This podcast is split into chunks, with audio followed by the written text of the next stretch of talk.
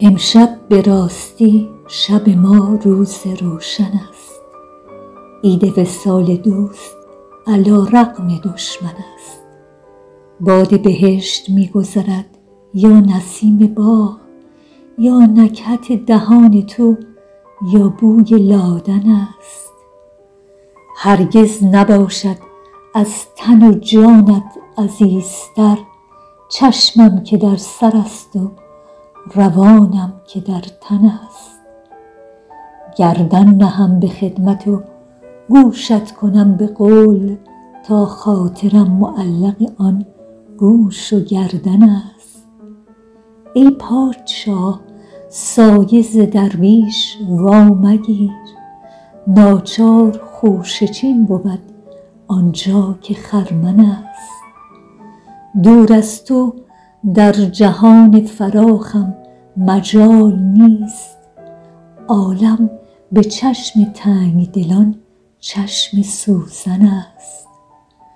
عاشق گریختن نتواند که دست شوق، هر جا که می رود متعلق به دامن است. شیرین به در نمی رود از خانه بی رقیب، داند شکر که دفع مگس باد بیزن است. جور رقیب و سرزنش اهل روزگار، با من همان حکایت گاو دهل زن است. بازان شاه را حسد آید بدین شکار، کان شاه باز را دل سعدی نشیمن است. قلب رقیق چند بپوشد حدیث عشق، هرچند به آبگینه بپوشی مبین است.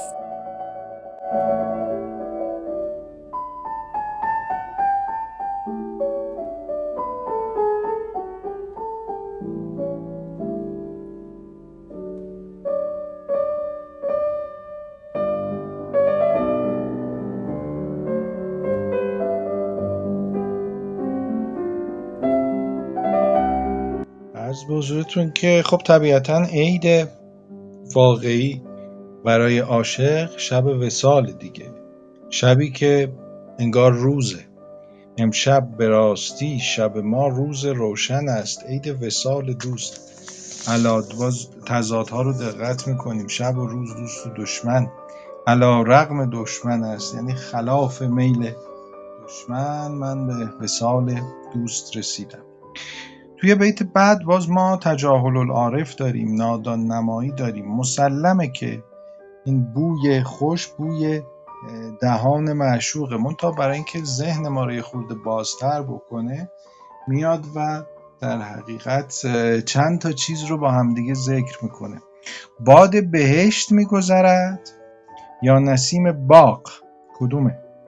یا نکهت دهان تو یا بوی لادن است. یه توضیحی که لازمه درباره کلمه لادن هست. لادن اون چیزی نیست که ما امروز یه نوع گل هست بهش میگیم گل لادن. البته این از زمانی به اصطلاح بعد از اینکه آمریکا کشف شد و بعد این لادن به اروپا رفت و بعد به ایران آمد. این لادنی که سعدی درباره‌اش صحبت میکنه نوعی از عطریات بوده، از گیاهان. حالا دقیقش رو اینجوری نوشتن و گفتن، من که ندیدم ولی خب اینجوری که خوندیم میگن که یک خوشبویی است که بر علفها و اینها میشینه و وقتی که بزها مثلا چرا میکنند این لادن، این ماده به پشم اونها مینشینه و بعد اینو میگیرن استخراج میکنن، نوعی عطر ازش درست میاد، از عطریات به حساب میاد لادن. باد بهشت میگذرد یا نسیم باغ یا نکهت یعنی بوی خوش، یا نکهت دهان تو یا بوی لادن است. هرگز نباشد از تن و جانت عزیزتر چشمم که در سر است و روانم که در تن است، یعنی تو از وجود من هم عزیزتر و محترمتری. گردن نهم به خدمت و گوشت کنم به قول، تا خاطرم معلق آن گوش و گردن است. تا عاشق تو هم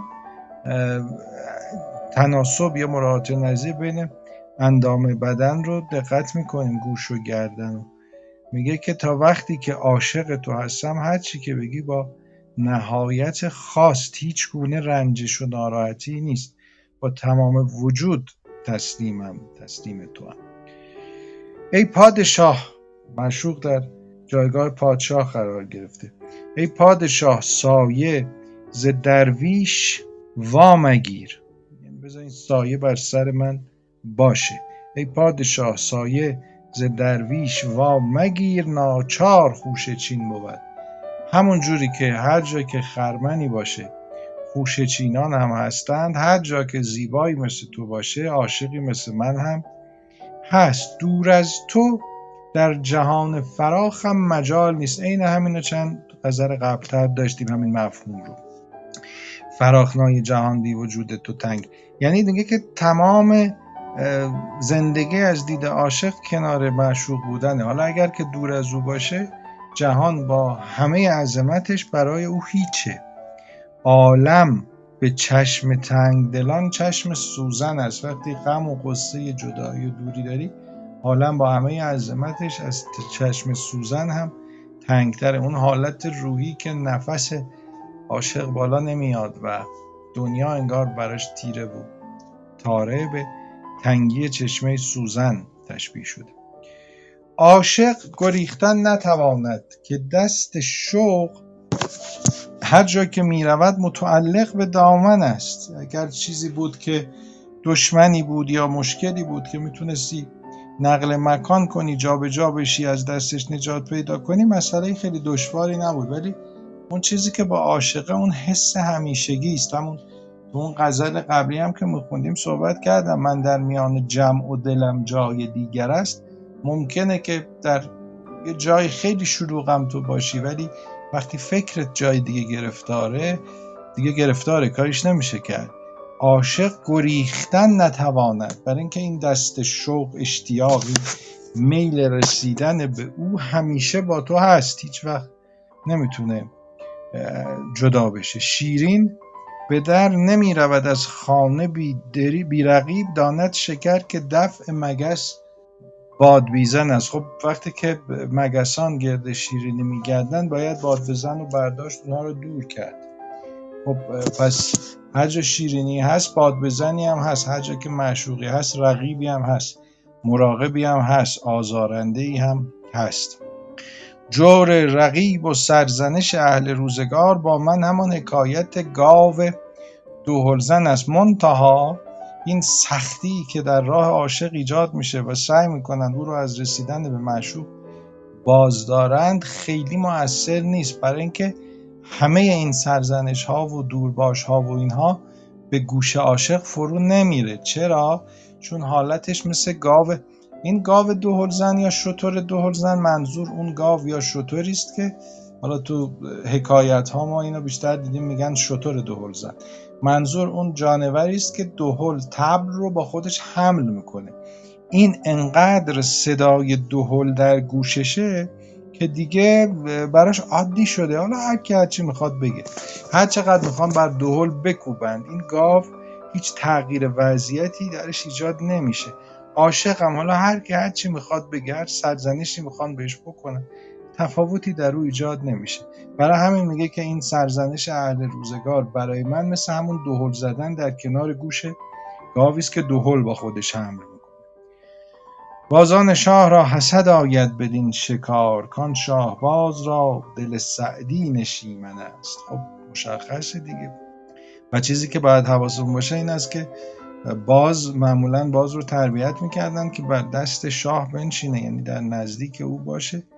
حالا اینجا خوشحال از این که، یا به اصطلاح میگه دیگران حسد میبرن بر من که حالا من به اصطلاح به این معشوق نزدیک شدم. قلب رقیق چند بپوشد حدیث عشق، هرچند به آبینه بپوشی مبین است. همینجوری که هر چیزی از پس آینه آشکار عینه دیده میشه، عاشق هم هر چقدر سعی کنه که حس و حال خودش رو سانسور کنه، خودش رو محدود کنه، فرق نمیکنه. مشخصه این عاشقی از رفتار و حرکات و سکنات او مشخصه. پس قلب رقیق چند بپوشد حدیث عشق، هرچند به آبگینه بپوشی مبین است.